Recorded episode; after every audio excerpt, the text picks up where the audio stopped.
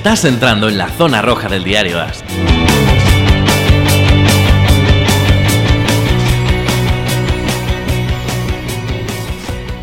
Olá, amigos, bem-vindos ao podcast Zona Roja, o podcast de fútbol americano de Diário Ágil. Eu sou Fernando Calas, direto de Los Angeles. São as oito e meia da manhã aqui em Los Angeles. Um sol maravilhoso, um clima super agradável, nada que ver com o que estávamos allí em Miami há um par de dias, que era uma umidade bestial, um calor tremendo. Nunca senti tanto calor em minha vida, Mariano Tovar. Fernando Calas, qué envidia me das, porque yo aquí son las 5 y 22 de la tarde y yo estoy en el cuartito. Y cuando digo el cuartito, eh, muchos lo entenderán mal, pero tú que has estado alguna vez en él lo entiendes. Es el cuartito. O sea, solo falta la taza. Y por lo menos tengo un micrófono para hablar contigo y una pantalla de ordenador delante para ver las estadísticas de los partidos de ayer si se tercia, porque como me imagino que el tema del que más quieres hablar es otro. Pero te voy a decir una cosa, Fernando. A mí lo que me interesa es que me cuentes cosas del viaje, porque ayer me mandaste unas fotos de cómo viste el partido en un bar de los 49ers que me quedé flipado. Yo te voy a decir, Mariano, es, eh, está en mi, en mi Instagram, eh, yo creo que lo puse en Twitter también. Ambos tienen la misma dirección, es arroba Fernando Calasio con Caido Celes. Es un bar que se llama San Francisco Saloon. Está en Santa Mónica, en, en Los Ángeles. Y, yo tenía una duda ayer un poco porque, o sea, este viaje, yo, o sea, yo, este viaje está siendo un poco raro, porque yo vine a Estados Unidos para cubrir la selección brasileña. Y la selección brasileña eh, tiene estos contratos para los partidos amistosos, eh, donde tiene que jugar, donde esta empresa que le paga esta millonada que debe pagar, le diga. No es una decisión deportiva. Entonces, los amistosos este año, este, esta, este parón, los han puesto un partido el viernes en Miami y otro partido el martes en Los Ángeles.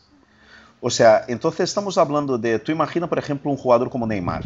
Neymar salió de París, se fue hasta Miami, que son ocho horas de viaje. Después, otras seis horas de viaje a Los Ángeles con una, no, y, y, de, y, a Los Ángeles y después otras 12 horas de viaje de vuelta a París. Y, en eso estamos hablando de una diferencia horaria de 6 horas en, en, Miami y otras 9 horas aquí en Los Ángeles. Es que estos jugadores, eh, Mariano, van a volver a, a Europa, pero totalmente destrozados. Para que tengas una idea, ha pasado una cosa que yo nunca he visto en mi vida, Mariano. En un parón de FIFA, cuando el entrenador tiene 10 días para estar con los jugadores, entonces él quiere aprovechar cada minuto para entrenar y todo. La selección brasileña lleva dos días y medio sin salir del hotel, Mariano. Han cancelado ayer los entrenamientos, han cancelado todo. Entonces, ayer, o sea, llegamos, llegamos, estamos todos hechos polvo. Imagino los jugadores que, que han tenido que jugar en una humedad bestial. Entonces, ayer fue un día rarísimo porque cancelaron todas las actividades, no salieron del hotel y, y, entonces nos miramos los periodistas aquí entre uno entre los otros y decimos, mira, ¿qué, qué hacemos? ¿No? Entonces cada, cada uno escribió su, sus reportajes, lo que, tenía que, lo que se podía escribir, pero eh, no había mucho más que hacer. Entonces yo tenía, la, yo tenía la opción de intentar ir al estadio de los Chargers para comprar una entrada allí en la puerta y ver el partido, o entonces ir a este bar que yo había encontrado por internet hace un par de semanas, ¿no? Que se llama São Francisco Saloon, está em Santa Mônica, e é um bar que é de la peña de los 49ers em, Los Ángeles. E é uma experiência increíble, mano, porque, o sea, eu dije, mira, vou chegar uma horita antes do partido para, o sea, porque me dicen que é llena, não sei. Cheguei allí e já não havia sítio, está todo mundo de pé, uma loucura. Assim hasta, como se chama isso? Que é como que compras um numerito que hacen mucho los, los niños para eh, en el colegio. Sí, sí, sí, para pagar el viaje de, de, fin de curso y todo eso, ¿sabes? Y entonces gané una bandera y con el sorteo.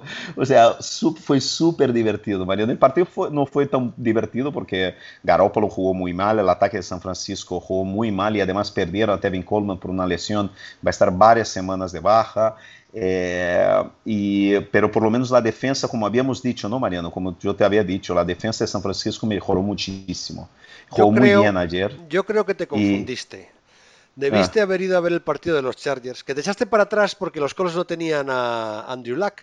pero los Colts jugaron un auténtico partidazo. Y además me acabo de dar cuenta de una cosa, ahora ya no tiene arreglo, pero yo en, mi casa, además tú has estado en la casa y lo has visto, yo tengo ondeando eh, dos banderas de los, de los Bucaners. Y, este verano una de ellas ha acabado destrozada, lo que suele pasar con las banderas que están ondeando, y al final se... y se me olvidó decirte que en el paso por Miami me compraras una de repuesto para ponerla nueva en, casa, pero a estas alturas ya no tiene arreglo. El próximo viaje que hagas a Miami te lo recuerdo.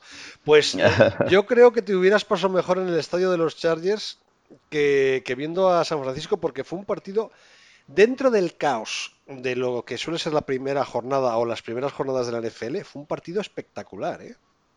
Sí, o sea, porque eh, en el bar teníamos todas las pantallas, pero una pantallita tenía el Red Zone, entonces se podía ver de reojo los partidos que eran a la vez de, los 49ers. Entonces yo vi que, o sea, yo te había dicho que yo esperaba más de, de Brissette esta temporada y además es que tiene un equipo, una plantilla muy buena. ¿no?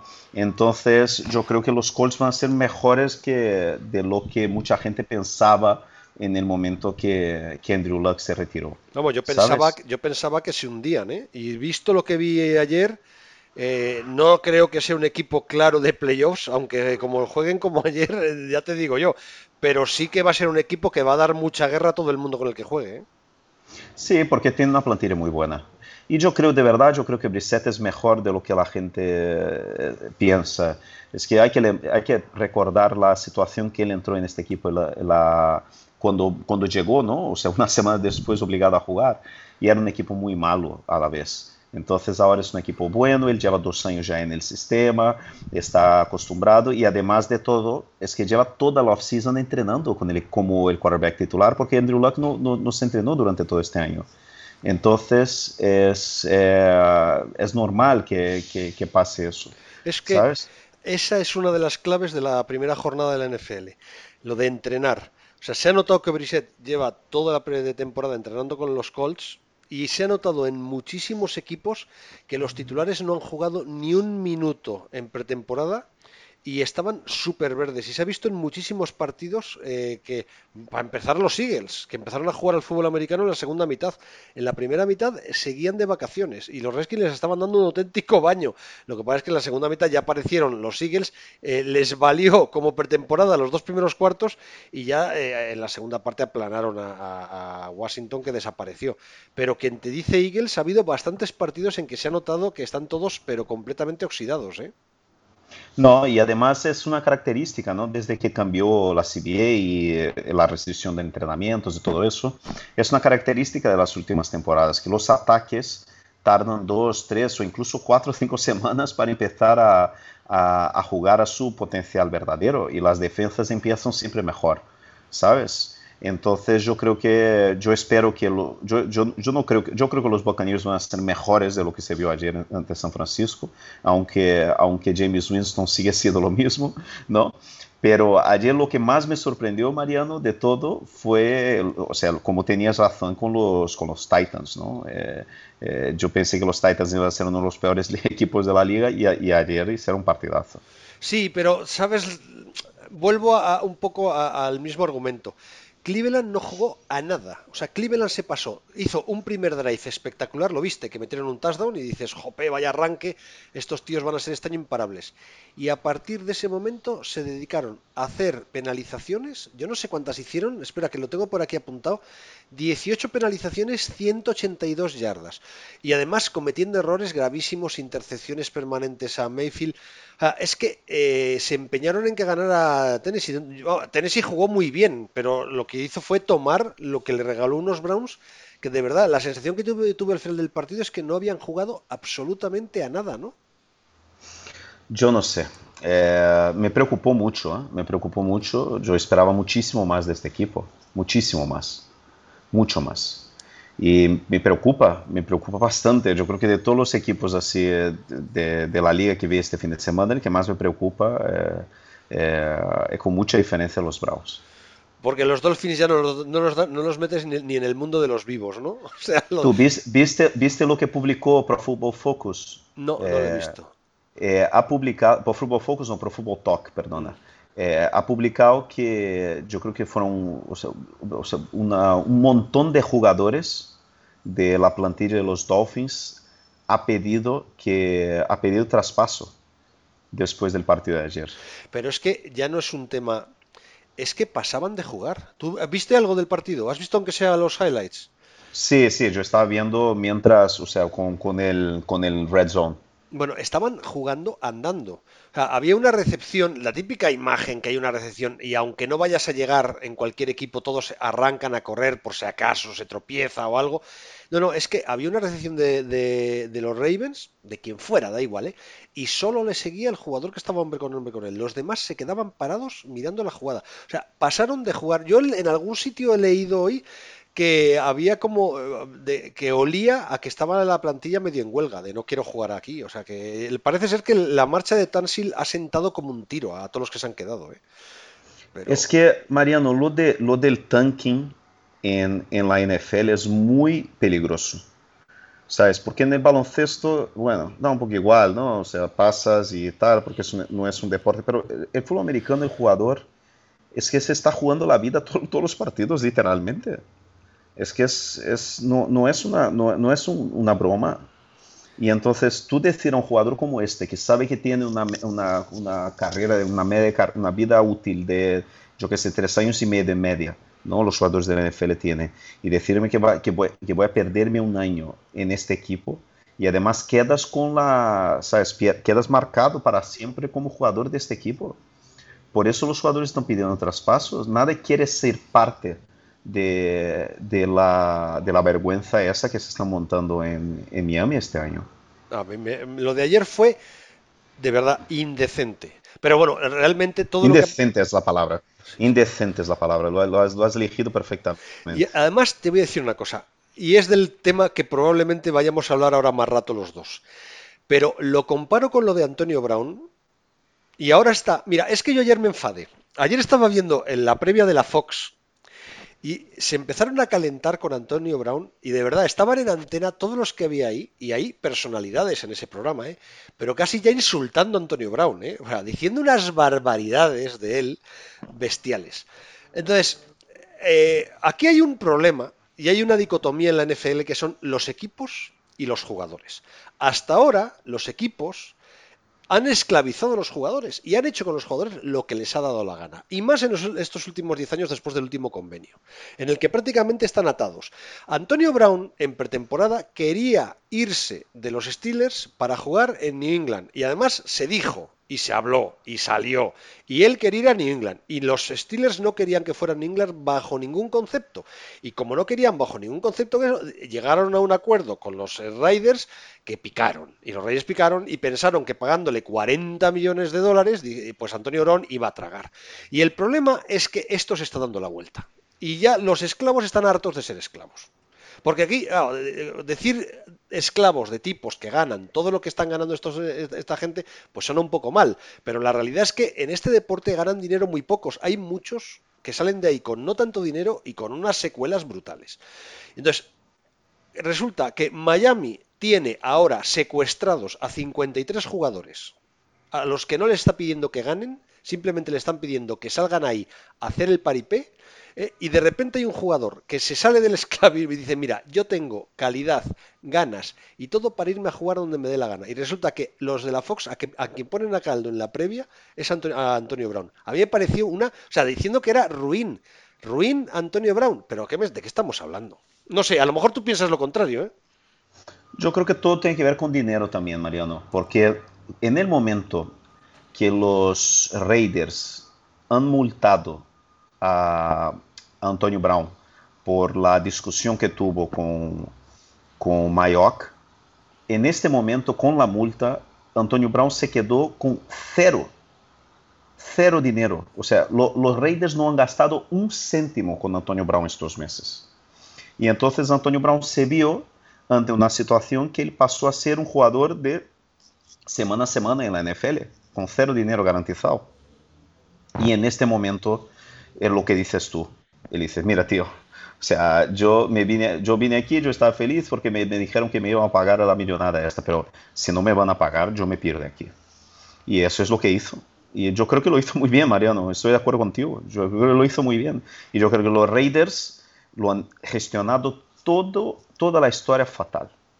Lo han hecho fatal, todo, todo desde el principio. Yo me acuerdo, Mariano, que una, una vez eh, Bill Walsh decía que eso de que todos los jugadores tienen que ser tratados de la misma forma es, es una mentira. Y uh, no es así. Incluso uh, uh, Steve Young recuerda un día en el vestuario cuando Bill Walsh entró en el vestuario y dijo, mira, eh, chavales, Steve Young, Steve Young no, no mira, eh, Jerry Rice va a tener privilegios porque es Jerry Rice. Entonces, no me digan que no puede tener privilegio, porque va a tener privilegio. Es Jerry Rice. Aquí ni todos los jugadores van a ser tratados de la misma forma. Y lo dijo abiertamente en el vestuario. Estamos hablando de Bill Walsh, que es el segundo mejor entrenador de la historia de la NFL. ¿No? Es, y además un tío que siempre fue conocido por ser muy justo y por ser o sea, un estratega. Porque es así, Mariano. O sea, ¿tú crees que, que, Real, que el Real Madrid va a tratar de la misma forma un chaval de la cantera que es Sergio Ramos? No. Y esta historia de que todos son iguales, que tú eres solo un jugador, no es así. O sea, es que los Raiders no supo, los Raiders no supieron, no supieron gestionar a Antonio Brown. Y ahora salen totalmente hundidos de toda esta historia, humillados, este equipo ya no es lo mismo. Yo creo que, eh, yo no sé qué va a pasar. Y los Raiders y, y, los Patriots, después de ver lo que hicieron ayer por la noche, yo imagino a Josh Gordon de un lado y, y Antonio Brown del otro. Es lo que te iba a decir, es que ni siquiera les hace falta. O sea, yo después de ver a New England ayer, yo lo estaba viendo el partido y digo, pero estos tipos, ¿para qué necesitan a Antonio Brown? Si es Mariano, que... dime, dime si no echabas de menos de ver a este gigante pisando a enanos eh, jugando de wide receiver. No, no, Porque la verdad. Esas...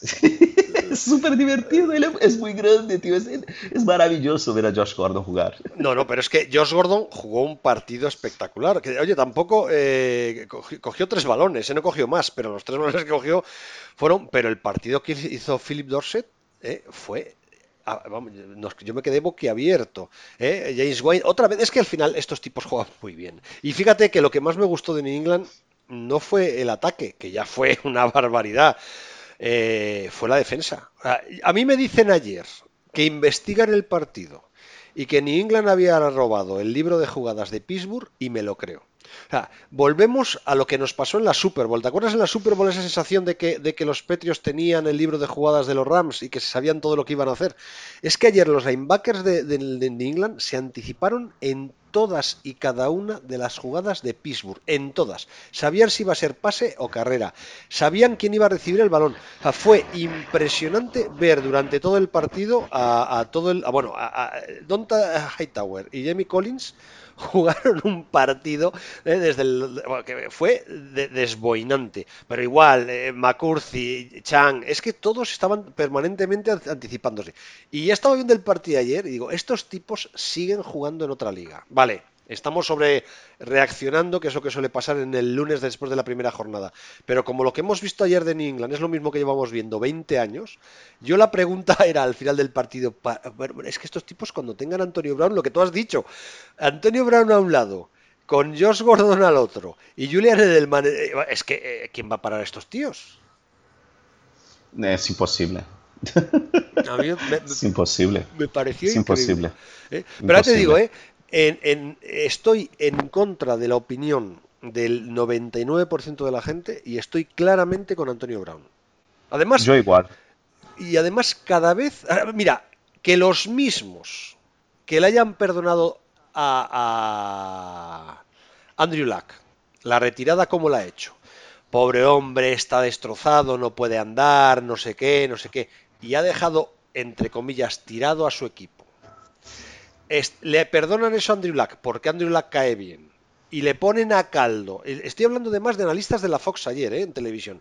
Y ponen a caldo a Antonio Brown por hacer más o menos algo mucho más, bueno, igual de lógico. Estoy en un equipo que no me paga. Me quiero en un equipo que no solo me paga, sino que voy a ganar títulos. Me voy de aquí.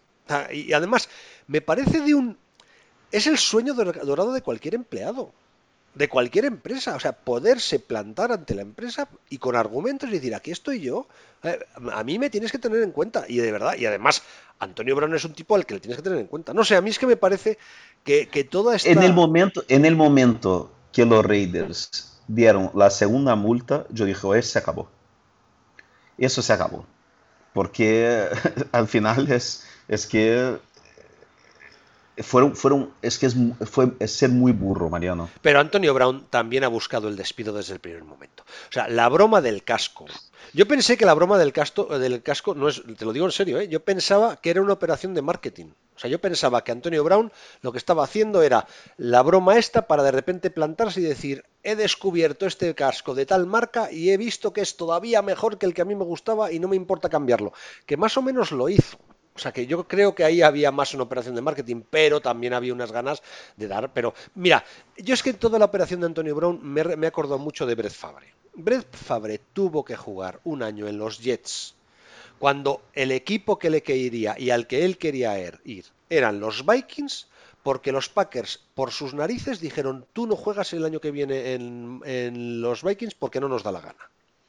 Y Fabre aguantó el tirón y se quedó ya a jugar en los Jets y jugó, bueno, mal que viene en los Jets, porque además ni él estaba a gusto ni pintaba nada en los Jets y un año después se fue a los Vikings y durante tres temporadas nos hizo disfrutar del fútbol. O sea que, vamos a ver, un equipo, los Packers, en su chulería de yo no dejo que Fabre se vaya a mi principal rival, nos robaron a todos los puñeteros aficionados de la NFL el placer de ver jugar un año más a Fabre en los Minnesota Vikings. ¿Eh? Y eso es a mí me parece, eso sí que es ruin. Eso sí que es ruin. Eh, Antonio Brown ruin, una leche. Lo que es ruin es que los Steelers obliguen a Antonio Brown a irse a los Raiders, cuando por lo que además se habló en su momento, los Patriots estaban eh, eh, dispuestos a ofrecer lo mismo que los Raiders, porque la oferta de, New England era la pera, y los Steelers no, pues no se van al principal rival de, la conferencia, porque a mí no me sale de los narices y lo mando a los Raiders donde no voy a tener tanta competencia. Eso es ruin, eso es ruin. Y los Steelers fueron ruines. Y además, ¿sabes lo que más me mola? Que los que más cabreados estaban ayer con la movida de, la semana pasada, con la movida de Antonio, los que más han llamado ruina a Antonio Brown son aficionados de los Steelers, a los que a estas alturas ni les va ni les viene.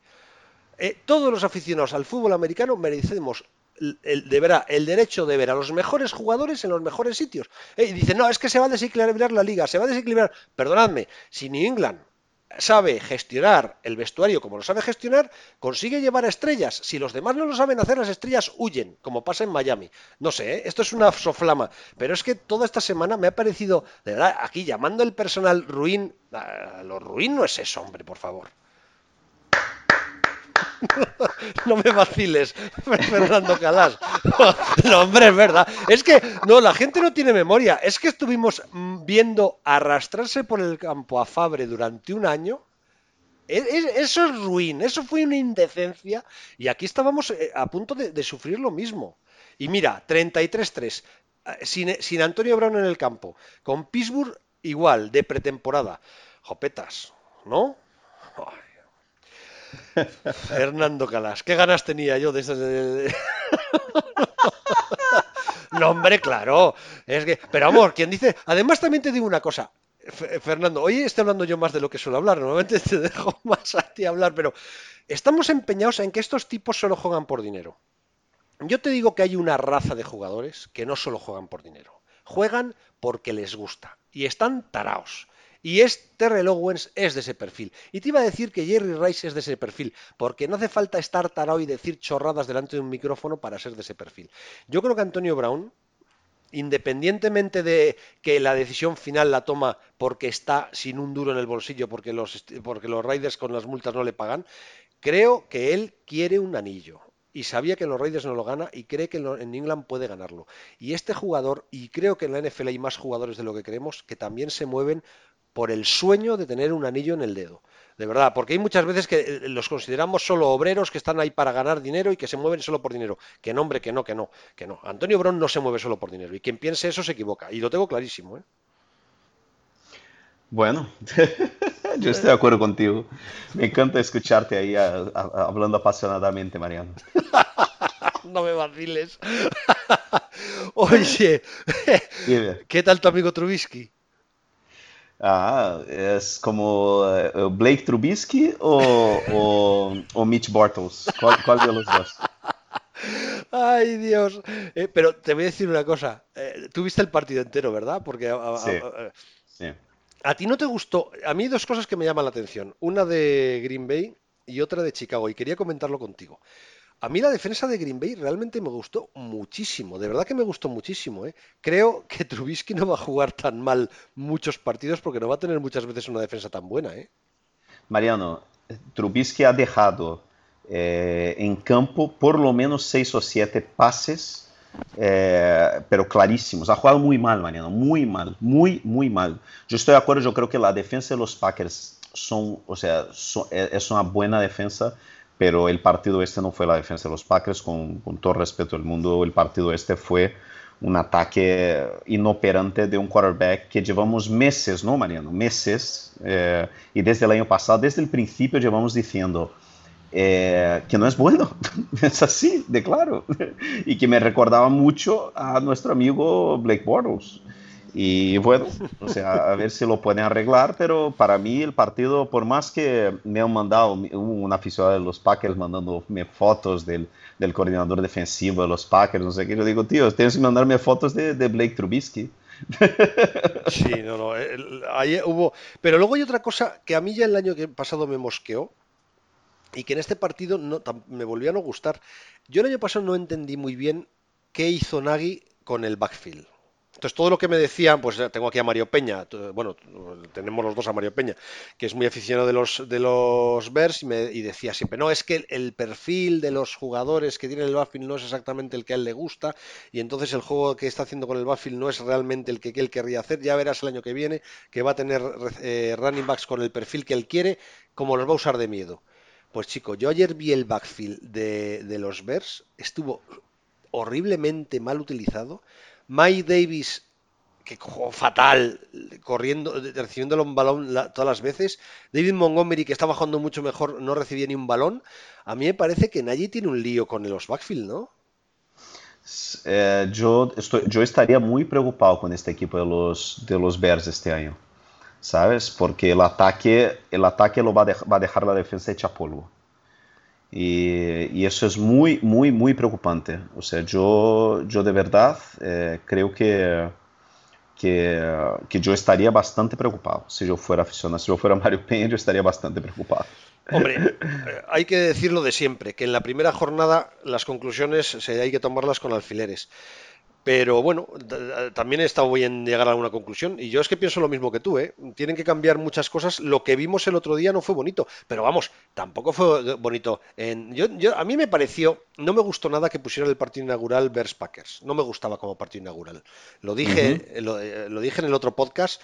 Eh, Rafa Cervera me, insinuó, luego lo negaba, pero, pero la insinuación me valió que en realidad los dos partidos, el partido del domingo por la noche y el partido del jueves, los retransmitía la misma cadena de televisión y probablemente la cadena prefería tener a New England contra los Steelers el domingo, que tendría mucha más audiencia que el Bears Packers, que no, llegaría tanto. Conclusión, prefirieron llevarse el partido realmente inaugural después y luego lo maquillaron con lo de 100 años, eh, dos equipos antiguos, la abuela fuma.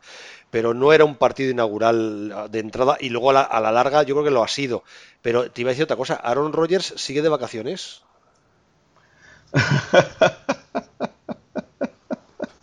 ¿Qué quieres decir? No entiendo. Pues que eh, eh, independientemente, una cosa es que he, mezclado dos temas. Una es que el partido como partido inaugural no me gustaba mucho. El segundo tema, eh, Trubisky horrible, eh, Nagy la, planificación del ataque tal, la defensa de Green Bay muy bien, pero Rodgers jugó dos pases en todo el partido. El resto del partido no apareció, ¿eh? No, pero yo creo, ahí yo creo que sí es una cosa de, de, de, la defensa de los, de, los, de los Bears que es increíble. Pero también es un sistema nuevo de ataque, va a costar, ¿eh? va a costar principalmente porque es un sistema que, es, que, que va en contra ¿no? de toda esta improvisación y la creatividad que tiene Rodgers. Es un sistema que obliga a sus quarterbacks a serem mucho más eh, cuadriculados, digamos, ¿no? Entonces yo creo que es una mezcla de todo, pero por otro lado también, Mariano, una cosa, yo no, yo no esperaba tanto de este equipo de los Packers y sigo sin esperar, ¿sabes?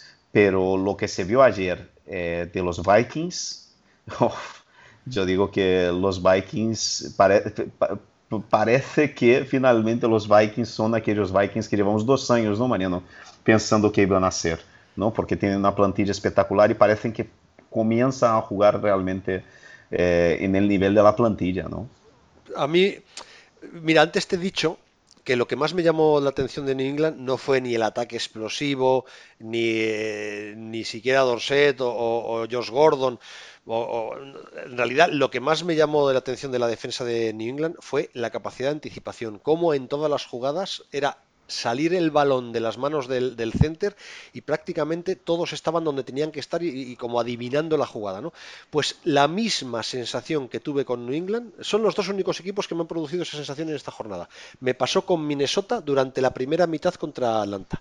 La defensa de Minnesota durante todo los dos primeros cuartos y gran parte del resto del partido, porque hasta los minutos de la basura Atlanta no apareció, en todas las jugadas anticipaban. Cuando era pase, eh, Matt Ryan no tenía ni una décima de segundo para pasar y cuando era carrera es que no le daba tiempo a Freeman a, arrancar y ya tenía tres jugadores encima. fue increíble la anticipación de la defensa de, Minnesota, ¿verdad? Fue increíble, fue increíble y además porque por todo lo que esperamos de este ataque de los, de los Falcons, que se esperaba muchísimo. Eh, se esperaba muchísimo el ataque de los Falcons. Y, y, y, está, y terminaron el primer tiempo con cero puntos, ¿no? Sí, sí, Fueron sí, sí. con cero puntos. Fue una cosa impresionante. Yo, a mí me llamó muchísimo la atención. Muchísimo la atención. Y, y me alegra porque es un equipo que siempre nos gustó mucho, ¿no, Mariano? Sí. Eh, cómo lo estaba siendo montado, cómo, o sea, las piezas que tenía, tal. Y yo creo que, que, que los, los, Vikings, de verdad, yo creo que los equipos que más me gustaron la primera semana, como dijiste tú, yo creo que los Patriots no hay nada que decir, ¿no? Pero de verdad yo creo que los, Vikings también me, me, han gustado, pero me han gustado muchísimo, muchísimo. Y claro, los Cowboys también, que fueron una barbaridad. Sí, mira, antes de ir a los Cowboys, es que hay un dato importante. Yo, fíjate que llevo todo el, te lo digo siempre, eh, yo me fío de todo de Minnesota menos de Cousins, que sé que va a hacer partidos muy buenos porque los hace, pero otros partidos que es horrible. Y el, el factor, lo, lo, que más me gustaría de los Vikings es que Cousins no apareciera en los partidos porque no hiciera falta. Ayer, exactamente, ¿tú sabes cuántos pases lanzó Cousins en todo el partido? ¿Cuántos? Lanzó 10 pases, completó 8 de 10 para 95 yardas y un touchdown. O sea, no hizo falta que jugara Cousins. Dalvin Cook y Alexander eh, Mattison se pusieron las botas. Y, y, yo creo que es una de las claves. Y, pero a que no nos dimos cuenta que si te, te hubieran dicho que el partido habría, había acabado con 25 pases de Cousins, te lo habrías creído. No, pero es igual que lo de que lo de Nicole Hardman, ¿no? El, el, el chico, el Nicole Hardman, no, perdona, eh, Marquise Brown, el, el, rookie de los de los Ravens. Él hizo el partido que hizo jugando, yo creo que jugando cuatro o cinco jugadas durante todo el partido. Claro, claro, pues, pues lo, Cousin, lo mejor que la noticia para los Vikings sería que todas las semanas eh, Cousin solo completara 8 de 10 para 95 yardas y un touchdown. Sería lo mejor noticia, porque significa que han corrido lo que han querido, que es lo que dejaron de hacer el año pasado y lo que les condenó. Y Minnesota jugando así, lo que pasa es que volvemos a lo siempre, es la primera jornada, pueden pasar muchas cosas. Yo no me creo que los Falcons sean un equipo de, de, 12 puntos en un partido, no me lo creo. O sea, creo que jugaron especialmente mal, sobre todo en defensa. ¿eh? Pero, pero bueno, ¿y qué ibas, y, y, ibas a hablar del partido de los Cowboys? Al final Zeke Elliott jugó. Sí, al final jugó y jugó Dak Prescott, ¿no? ¿Cuánto, ¿Cuánto van a pagar a Prescott al final de la temporada, Mariano? y si no se va a New England. Madre y mía, que... ¿cuánto le van a pagar a Prescott? Madre mía, yo quiero ni verte. ¿Cuánto le van a tener que pagar? De verdad. Hombre, hombre, si sigue jugando como jugó, yo no he visto, no sé la, exactamente las estadísticas, pero también te digo una cosa, ¿eh? eh igual que al final de la temporada eh, a Prescott tienen que pagarle prácticamente lo que pida, yo creo que Eli Manning no está jugando, yo no sé si iba a decir octubre, no está jugando en dos semanas, ¿eh? Yo también. Yo tengo Daniel Jones en 56% de mis ligas de fantasy. Porque Oye, yo esperaba eso. Ahora que hablas de fantasy, Fernando, tengo que decir ahora aquí en público, antes de empezar la semana de fantasy pasada, me pasé por tu sitio, te di mis alineaciones para ver a quién pondrías de titular y a quién pondrías de suplente, en algunos casos yo decía, ¿seguro? Hice todo lo que me has dicho, he ganado todas mis ligas por paliza, pero por auténtica no, paliza. Y los fichajes, tío, de, la, de tu liga de Dynasty, mira bueno, qué bien salieron. ¿no? Sí, fíjate que me llamó el comisionado para decirme, oye, tú este año el draft te lo has preparado más que nunca, ¿verdad? y, y le dije, es que tengo un arma secreta. Cuenta, cuenta a la gente, Mariano, quién fue que, los jugadores que has cogido, porque a mí me llamó, me acordé de ti, porque cuando vi a, a, a Mari Cooper explotando, cuando vi a, a Mark Andrews y a, Austin Hooper, ¿no? O sea, fue, sí, sí, sí, o sea, fue impresionante. Fue, fue, la verdad es que fue un draft, porque además fue muy divertido, porque íbamos haciendo Fernando y yo eh, cábalas, cuando me quedaban 10, son, es un draft que dura casi una semana. O sea, cada uno para elegir tiene varias horas y va todo muy despacio. Entonces, siempre hacíamos la planificación con 10 elecciones por delante y hacíamos una elección de 5, 4 o 5 nombres, diciendo el primero este, el segundo este, el tercero este, el cuarto este, el quinto este. Y estas cosas que jamás pasan en un, draft, que es que el que poníamos el primero siempre me llegaba, siempre, pero me estuvo llegando desde la primera ronda hasta la décima ronda, porque este draft tiene 10 rondas, es eso es una cosa muy, muy peculiar. Pero incluso el, el, el sleeper, que es un jugador que eliges en la última ronda, que no lo vas a poner a jugar este año, que lo tienes pues para guardado para, porque el año siguiente es una protección, bueno, es una liga con cosas raras, hasta en ese hemos acertado en la jornada 1. O sea, es que todo ha salido absolutamente redondo. Cuando un tipo sabe, sabe, Fernando, y es que tú sabes mucho de esto. ¿Cuál fue el sleeper mismo que no me acuerdo? Pues ahora mismo no, me, me, acabas de pillar, porque no, no tengo... Fue Ronald Jones, no, no, ¿quién fue? Fue, fue, no me acuerdo quién fue el sleeper. Eh, fue Eckler, Eckler, ¿no? No. El no me acuerdo, en fin. Es que me dejó la hoja. Mira, soy tonto. Tenía todo para traerlo, porque como íbamos a hablar de, de, de, del tema, iba a traerme la hoja. Estoy por irme corriendo y que vas hablando tú mientras la. la... No, no, no, y, no. Y no, me no, la he no, olvidado. y lo que sé es que jugó un partido espectacular. No me acuerdo ahora mismo quién fue. Pero vamos, no, no sé. Bueno, sabe... en fin, es que es. Eh, yo creo que ayer llamó mucho, llamó mucho la atención. O sea, yo, yo, yo, yo, creo que los Falcons van a ser mejores de lo que, de lo que vimos la primera semana. ¿Sabes? Eh, yo creo que, que, yo seguiría apostando por los Falcons. Pero, por ejemplo, ayer, de nuestras apuestas de Fantasy, Mariano, ayer tuvimos algunas cosas que dan buen, buen rollo. ¿no? La primera es Ronald Jones. Ronald Jones fue muchísimo mejor que Peyton Barber ayer. Todas las veces que jugó, eh, fue, o sea, llevó peligro contra la defensa de San Francisco. Jugó muy bien ayer la defensa de San Francisco, Mariano. En serio, la defensa de San Francisco va a ser mucho mejor de lo que la gente imaginaba. Y yo lo dije eso antes y sigo diciendo. Hay muchas preguntas en relación a Garoppolo, que jugó muy mal ayer.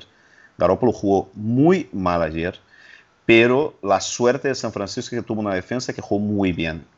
¿Sabes? Y yo creo que va, la defensa de San Francisco va a dar trabajo a mucha gente y va a mantener San Francisco dentro de partidos eh, durante toda la temporada. Pero eh, yo creo que ayer, viendo el partido de San Francisco, eh, Kyle Shanahan cantando jugadas de, de, carrera una tras la otra, pases cortos, screens, no sé qué. Todo el play calling de San Francisco ayer muestra un entrenador que no se fía de su quarterback. Ahora mismo hay una crisis interna en San Francisco, el quarterback y el entrenador no están en la misma página.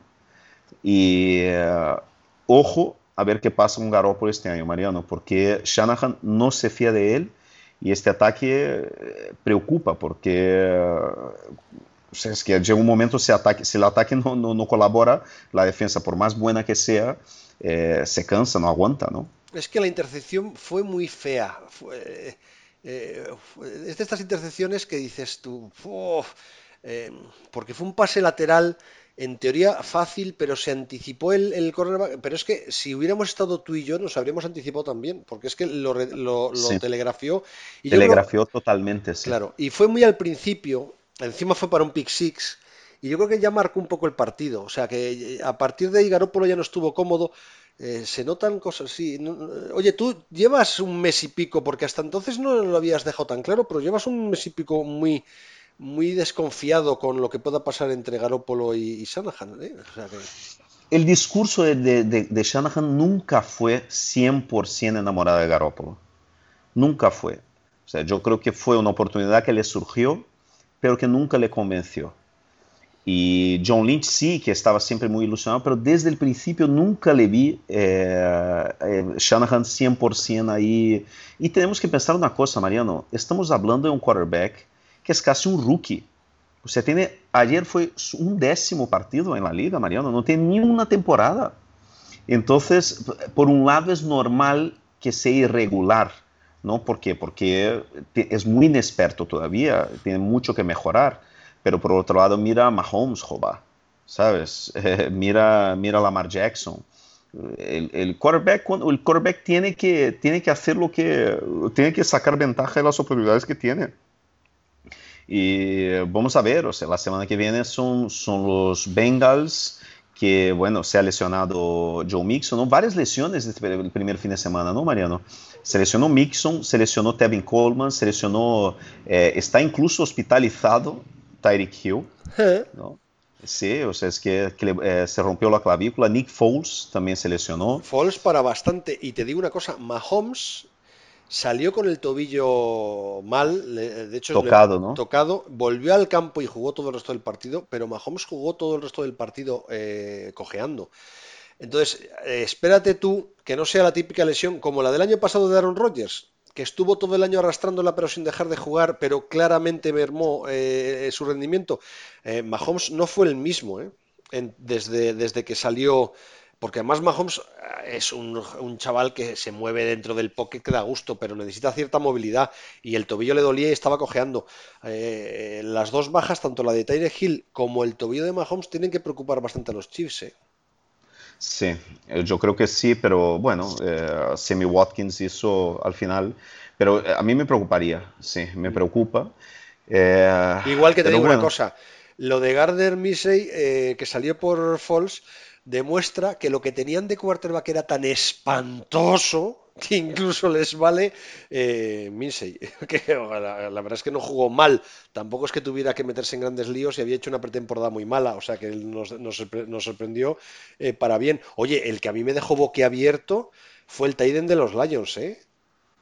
Que Hawkinson, qué partidazo. este, este chico es que es... Eh, es, es eh, ¿qué, te voy a decir? Primera ronda, ¿no? Fue séptima, octava, ¿no? Elección. Y, bueno, era compañero de George Kiro en la universidad. Entonces ya, ya dice muchas cosas, ¿no? fue, fue eh, sorprendente. Ah, mira, y otro de los temas que nos hemos ido de ese partido y no lo hemos comentado, que estabas tú antes hablando de, del partido de los Cowboys, de Prescott, de cómo siga jugando así. ¿Te acuerdas que hablábamos durante toda la pretemporada que por mucho que se empeñaran, Eli no iba a dejar correr a Barclay? Eli se empeña en pasar, Eli cambia jugadas para pasar y no hay manera. Ayer Eli intentó 44 pases, eh, Barclay corrió 11 carreras. Tienen que sentar a Eli Manning. Es que es de verdad, es que es tener la, síndrome, la síndrome de David Johnson, Mariano. Hemos hablado durante toda la, pretemporada. La síndrome de David Johnson. Yo tengo, te voy a decir, tengo, estoy aquí con mi, tengo un programa de, tengo una tabla de Excel con un montón de, de, tal, y yo te voy a decir una cosa, tengo a Saquon Barkley en una de mis, eh, son 22 ligas, en una solo a Barclay, porque no, no, o sea, es que no, no tenía sentido. Y por otro lado, Mariano, yo te voy a decir una cosa, ¿eh? McCaffrey es mi jugador favorito en la NFL. Qué bueno. Pero también te digo una cosa, Cam Newton jugó al 50%, ¿eh? Se notó... Sí, estaba, estaba, era, era notable que, que, no estaba bien Cam Newton, estaba al 100% todavía. Y yo te digo una cosa también, eh, los Rams, Todd Gurley ¿Sabes que me acuerdo, Thor Gurley, Mariano? ¿Te acuerdas la última temporada de Eddie George? Sí. Eh, eh, eh, yo veo, vi a Gurley correr ayer, porque vi el partido entero, ¿eh? de los, porque antes de, de, poner el partido de San Francisco estaban con el Red Zone de un lado y el partido de los Rams, porque estaban en, San, en claro, Los Ángeles, ¿no? claro. en el otro.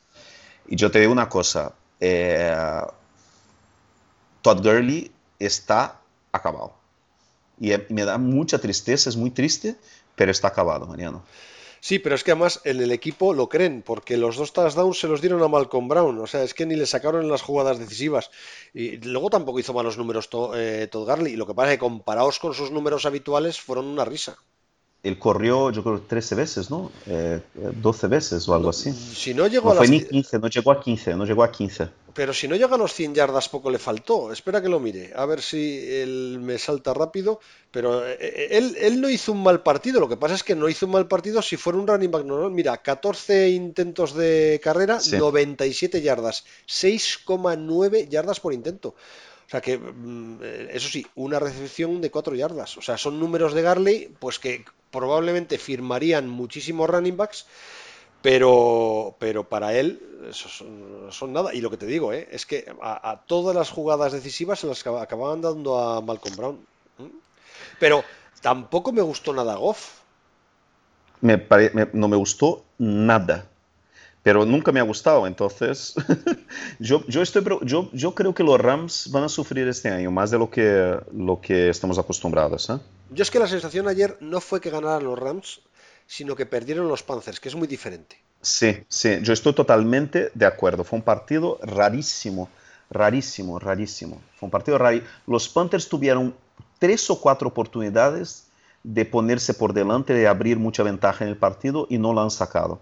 Fue muy parecido con el partido de San Francisco, con, con los Bucks, con la diferencia de que llegó un momento que, que, los, que San Francisco sí que, que, que, que enchufó y ahí se, se, acabó con los Bucks. Pero eh, con los Panthers fue la sensación también, durante todo el partido tuvieron varias oportunidades para poder eh, eh, ponerse por delante y tomar el control del de, mando del partido y no lo, no lo hicieron. A mí me preocupa eh, lo que, o sea, yo quiero, yo quiero mucho, mucho ver hoy por la noche el partido de los, de los Saints contra lo, los Texans, porque este partido nos va a decir muchísimo de ambos equipos. Uh -huh. Eh, pero a ver qué tal va, hacen los Saints contra los Texans, porque si no, eh, yo creo que la NFC Sur puede estar totalmente abierta, ¿eh? porque Panthers y, y, Falcons son equipos que van a mejorar. Sí. Yo, yo, yo, yo, tengo clarísimo, yo veo clarísimo, van a mejorar, porque tuvieron primeros partidos muy duros y, y son ataques como tú dijiste, Cam Newton por la lesión y, y Matt Ryan porque, bueno, el nuevo sistema y todo eso. Eh, pero yo no, no, descartaría Panthers y, y Falcons todavía. ¿eh? No, no te digo que. Oye, ¿te has dado cuenta, sin, sin darnos ni cuenta, simplemente mm. hablando de fútbol americano, hemos hablado de todos los partidos menos de dos? A ver, por supuesto, los que se van a jugar esta noche de lunes no podemos hablar de ellos porque todavía no se han jugado. O sea, que el que nos escuche el martes, lo sentimos por él, eh, por, pero no, no, no podemos hablar de algo que no hemos visto. Pero no hemos hablado de dos partidos, del de los Seahawks, que si has visto algo ¿Dónde está la secundaria de los Seahawks? Hemos pasado de la Legend of Boom a, a, a, a buscando a Wally. Esto no ha sido. Han pero... sufrido muchísimo, ¿eh? han sufrido muchísimo y contra un equipo malo que es lo, los, los Bengals. Pues Dalton se hinchó a hacer yardas y eso que no estaba AJ Green. O sea, si ayer está AJ Green, mm, los Bengals le dan una paliza a Seattle.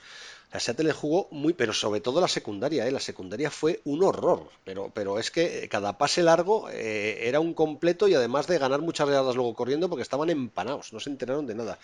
Y es lo que decimos siempre, que Russell Wilson es un quarterback que solo, solo Russell Wilson te va a dar cuatro o cinco victorias en, en, la, en la, temporada. O sea, y fue ayer, o sea, quien ganó el partido ayer fue Russell Wilson. Muy probablemente, sí. O sea que, y el otro partido, que además yo tenía muchísimas ganas de verlo, y luego salió un partido espantoso, o sea, pero, pero horrible, ¿eh? fue el, el Bills Jets. Porque además, también te lo digo, vuelve a verse la importancia del kicker. Los Jets salieron a jugar al fútbol americano sin kicker. Tenían un tal eh, Cari Bedvik, que no sé de dónde ha salido además. Creo que lo han fichado de, de un descarte de no sé quién Eh, bueno, bueno, bueno, falló un extra point. Bueno, es que al final ya ni se atrevían a sacarle al campo. Pero qué tío más malo. Y, los Jets jugaron sin kicker y sin kicker perdieron. O sea, un partido que tenían clarísimamente ganado. Eh, bueno, en realidad te digo una cosa, eh, les pasó a los Colts con los Chargers. Si Vinatieri no hubiera fallado lo que falló, yo creo que no van a dar prórroga ni locos. Pero los Bills jugando horroroso hasta, hasta el final, pero eh, despertaron, pero vamos, el los Jets tenían el partido ganado y no jugaron ninguno de los dos equipos a nada. Fue un partido, además fue lamentable porque era el que más tenía ganas, yo tenía muchas ganas de ver él, ese y el de Minnesota.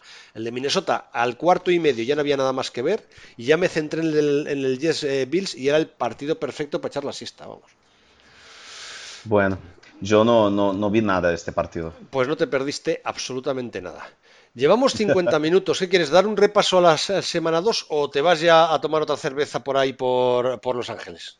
Bueno, tío, ojalá pudiera tomar cerveza, ¿no? Hoy, hoy ahora dentro de, ahora son las 9 y 20 de aquí, yo llevo despierto a las 5, 5 de la mañana porque con la diferencia horaria el cuerpo ya no, no consigo, o sea, tengo que todos los días despierto a las 5, a las 4 de la mañana eh, entonces yo ahora voy a, tenemos rueda de prensa a las 11 de Tite, después de entrenamiento de Brasil en el Coliseo.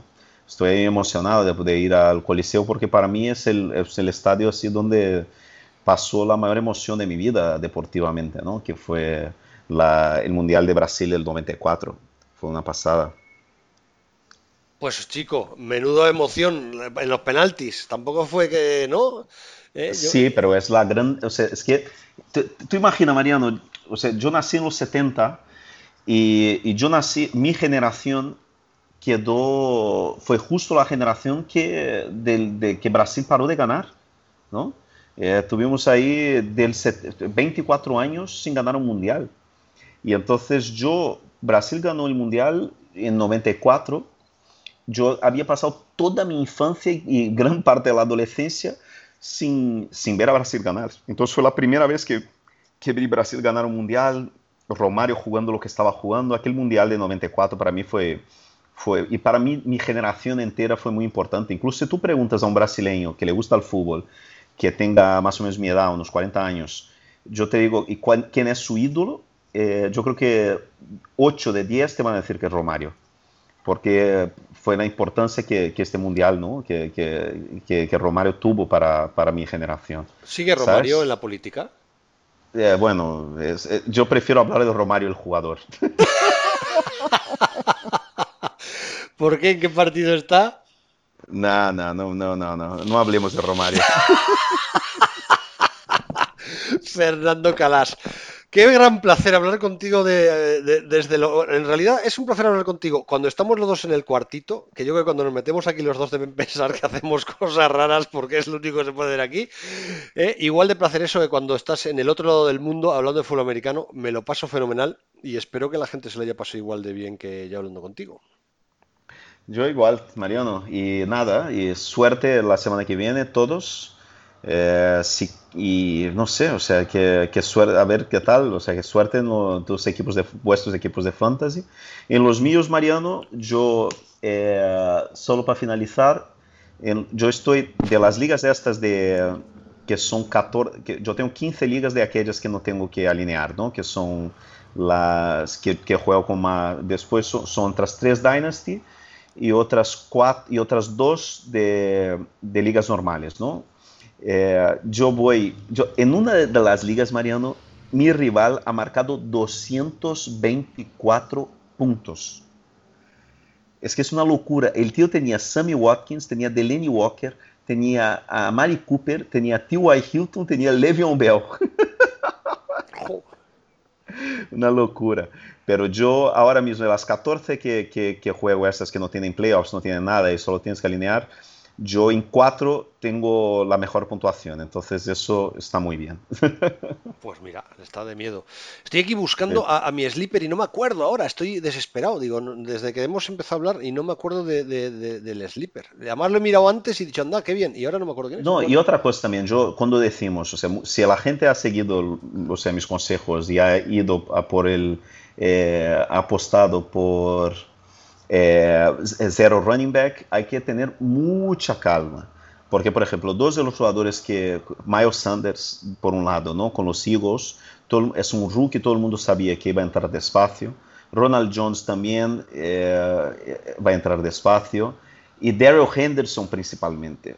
Con lo que vimos ayer de, de, de Todd Gurley, yo creo que Daryl Henderson eh, va a ser fundamental para muchos equipos en, los playoffs del, del Fantasy. Entonces, ojo con, con Daryl Henderson, porque si alguien le corta después de la primera semana porque marcó cero puntos, no sé qué, no sé cuánto, yo iría allí, lo cogería y, y dejaría allí en el banquillo esperando a la segunda mitad de la temporada, porque son apuestas a, a largo plazo. Pues ya sabéis, mucha calma, tanto en fantasy como en la NFL, que nadie llegue a conclusiones precipitadas. Así, Exactamente. Así... Y, si, y si necesitan un sleeper bueno para la semana que viene, si está disponible en vuestras listas, pillad a Matt Breida, porque San Francisco ya se ha lesionado Tevin Coleman y San Francisco va a jugar la semana que viene contra, eh, contra los Bengals. San Francisco tiene una defensa muy buena, muy buena, y, y, no se, y no se fía en su quarterback. Entonces van a correr con Breida la semana que viene hasta la muerte y Breida es muy buen sleeper para la próxima semana. ¿Se sabe para cuánto tiene Coleman? Van a hacer los exámenes esta semana. Es que San Francisco no vuelve a la costa oeste. San Francisco no va a hacer lo que está haciendo Brasil. Claro. Porque sabe la paliza que es ir de una costa a la otra. Entonces se va a quedar en Ohio esta semana y, y, se va a entrenar en Youngstown, que es la ciudad de la familia Di Bartolo. Mm. Entonces, va, va, y va a ser ahora, hoy por la mañana, los, las pruebas, pero dicen de varias semanas. A ver qué tal. Bueno, pues nada, señores. Eh, un placer. Hoy, hoy despido yo, ¿eh? Hacemos una excepción. Eh, llevamos 56 minutos, casi una hora, analizando la primera jornada, dando claves fantasy, pues lo que solemos hacer aquí todas las semanas Fernando Calas y yo. Un abrazo muy fuerte y hasta la semana que viene. Un abrazo, hasta luego.